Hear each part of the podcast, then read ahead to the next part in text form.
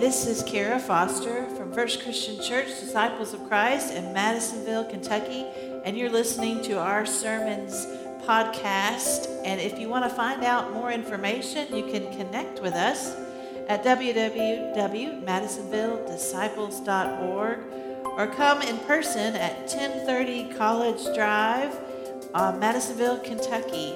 Subscribe and enjoy these podcasts. Our passage today is Matthew chapter 5, beginning in verse 1. I hope you'll get out your Bibles or your Bible app or the Pew Bibles and read along with us this morning. Uh, before we read, though, I want to remind you this passage is a part of what is known as the Sermon on the Mount in Matthew's chapters 5 and 6, some of the most powerful and beloved passages uh, Jesus ever offered us. And it covers some powerful teachings of Jesus about how to live a life of faith. And I'm not going to go through the whole Sermon on the Mount, but I am going to do a few Sundays here. And Luke's Gospel also has the same teaching passage, except it's in Luke chapter 6, if you ever want to compare the versions. But what I'm going to read to you this morning is a series of blessings we call Beatitudes. But the passage begins with this interesting phrase when he saw the crowds. So before we begin, I just want to think about for a moment who those crowds were. Who are the crowds going to see Jesus? And if you look back in Matthew chapter 4, it tells us they brought to him all the sick, those who were afflicted with various diseases and pains Demoniacs, epileptics, he cured them all, and great crowds followed him. In other words, these are people who are broken and hurting. This is who the crowd is people who knew what it felt like to be pushed out and overlooked in life. And before we read, I just want to ask you to take a moment to put yourself in that crowd. And maybe Today, you do that by simply remembering a really hard, challenging season in your own life. Or maybe this morning you don't have to work that hard to remember what that feels like because you already feel like you are there. You are broken or hurting or in pain. But just take a moment to imagine yourself in that crowd that's come to hear Jesus. And now read these words that Jesus offers us Matthew 5, beginning of verse 1. When Jesus saw the crowds, he went up the mountain, and after he sat down, his disciples came to him. And then he began to speak and taught them, saying, Blessed are the poor in spirit, for theirs is the kingdom of heaven. Blessed are those who mourn, for they will be comforted. Blessed are the meek, for they will inherit the earth. Blessed are those who hunger and thirst for righteousness, for they will be filled. Blessed are the merciful, for they will receive mercy. Blessed are the pure in heart, for they will see God. Blessed are the peacemakers, for they will be called children of God. Blessed are those who are persecuted for righteousness' sake, for theirs is the kingdom of heaven. Blessed are you when people revile you and persecute you and utter all kinds of evil against you falsely on my account. Rejoice and be glad, for your reward is great in heaven. For in the same way they persecuted the prophets who were before you. Blessings. That's what beatitude means. It's just the Latin word for blessing. Later on in this teaching passage, known as the Sermon on the Mount, Jesus will offer all kinds of practical instructions for living a life of faith. He will talk about forgiveness and how we handle worry and compassion. He'll give instructions that can shape your life. But before he does any of those teachings, he offers a word of blessing. It's a blessing to the lowly, to the hurting, the knocked down, dragged out, the lost, the grieving, those living in pain. Jesus offers a word to anyone who has ever wondered What must I have done that was so bad? It is a blessing to anyone who's ever considered maybe, just maybe, God has forgotten them. In ancient Greek, there were certain sayings as that were a part of a formula of teaching wisdom. Things like, Happy are the wealthy, for they shall never want. Blessed are the wise, for they shall never be fooled. In largely illiterate society, wisdom was often learned through formulaic expressions that were easy to remember. Uh, the book of Proverbs and Psalms are full of these examples from Greek, ancient Greek train of thought. Happy is the nation whose God is the Lord, Psalm 33 12. Psalm 1, verse 1. Happy are those who do not follow the advice of the wicked Here's a great one to quote the next time someone is unconvinced by your Facebook argument. Just tell them Proverbs 23 9. Do not speak in the ears of a fool, for he will despise the wisdom of your words. And the next time your kids don't want to eat the vegetables on their plate, quote to them Proverbs 15 17. It's better to eat veggies in a house filled with love than to eat steak served by someone who hates your guts. Proverbs 15, 17.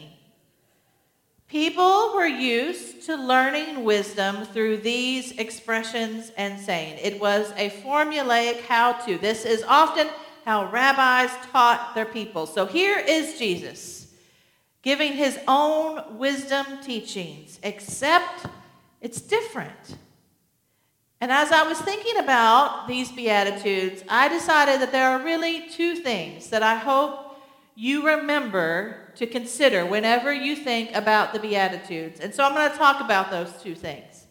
So, the first one Blessed are the poor in spirit, blessed are those who mourn, blessed are the meek, blessed are the peacemakers, blessed are the persecuted, blessed are those who are reviled and hated.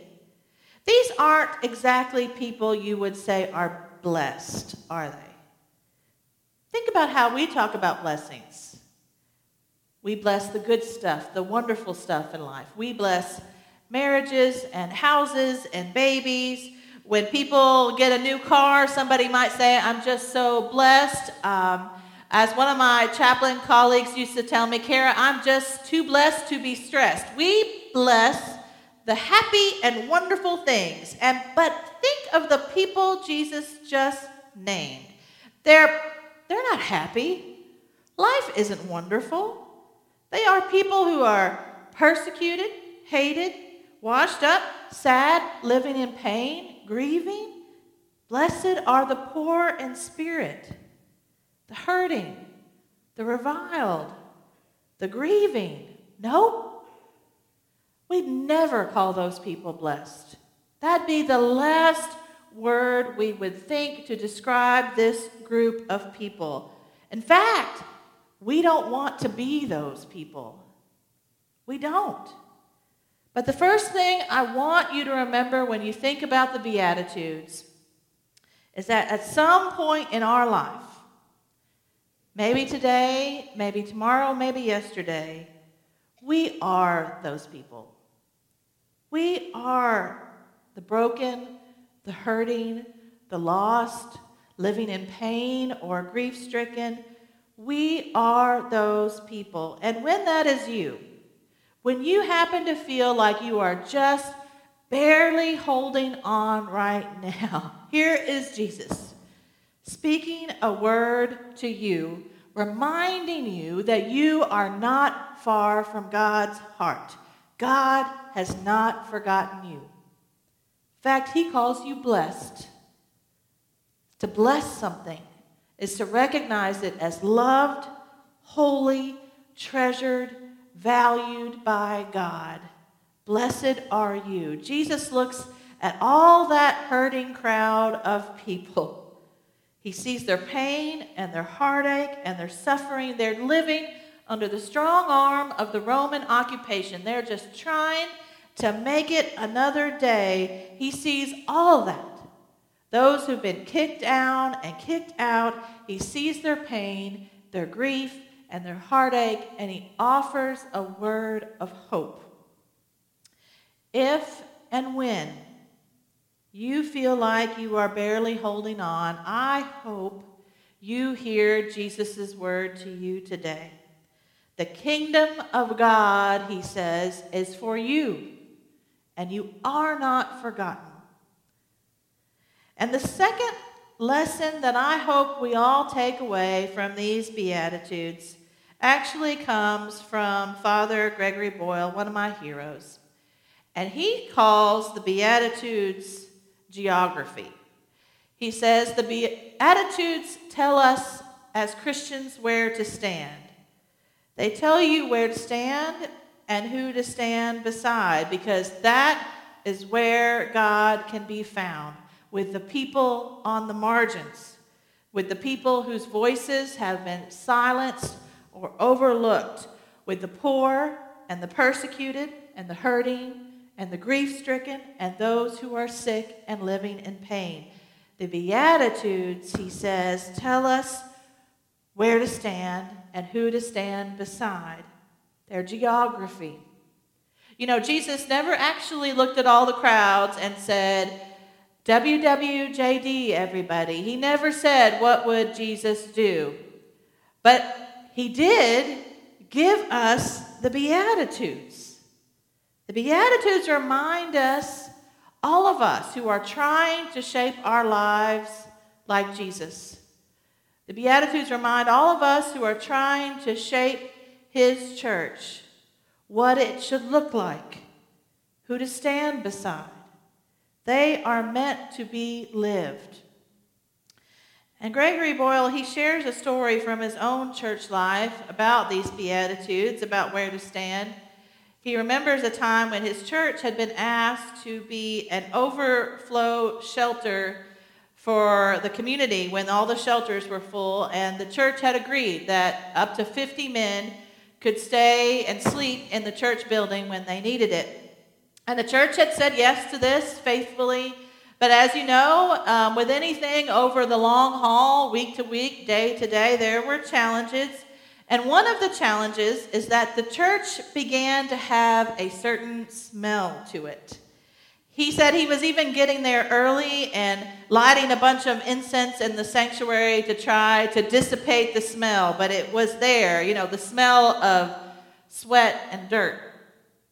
And he was hearing some rumblings of complaints that the church smelled so bad. And one day during his homily, he just decided to lean into it.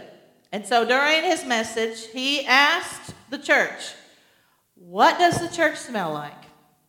And someone said, The church smells like feet. And he said, Okay, smells like feet. Well, why does it smell like feet? And somebody said because there were a whole bunch of homeless men sleeping in the sanctuary just last night. And he said, And why did this happen? And he said, Well, that's what we've committed to do as a church. And Father Greg says, Well, why did we commit to do this as a church? And someone said, We did it because we think that's what Jesus would do. He said, Okay. So this is what we think Jesus would do. So now, what do you think the church smells like? And someone in the back stood up and said, I think it smells like commitment. And another lady stood up and said, No, I think it smells like roses. And everybody laughed. Now, the church smell didn't change. What changed is how they decided to see it. Blessed are the meek, for they will inherit the earth. Blessed are those who hunger and thirst for righteousness, for they will be filled. Blessed are the merciful, for they will receive mercy. Blessed are the pure in heart, they will see God.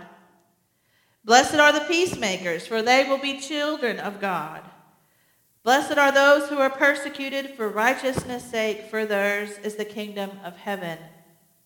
Blessed are you when people revile you and persecute you and utter all kinds of evil against you falsely on my account. It's geography. And if you let it, it will tell you where to stand. Amen.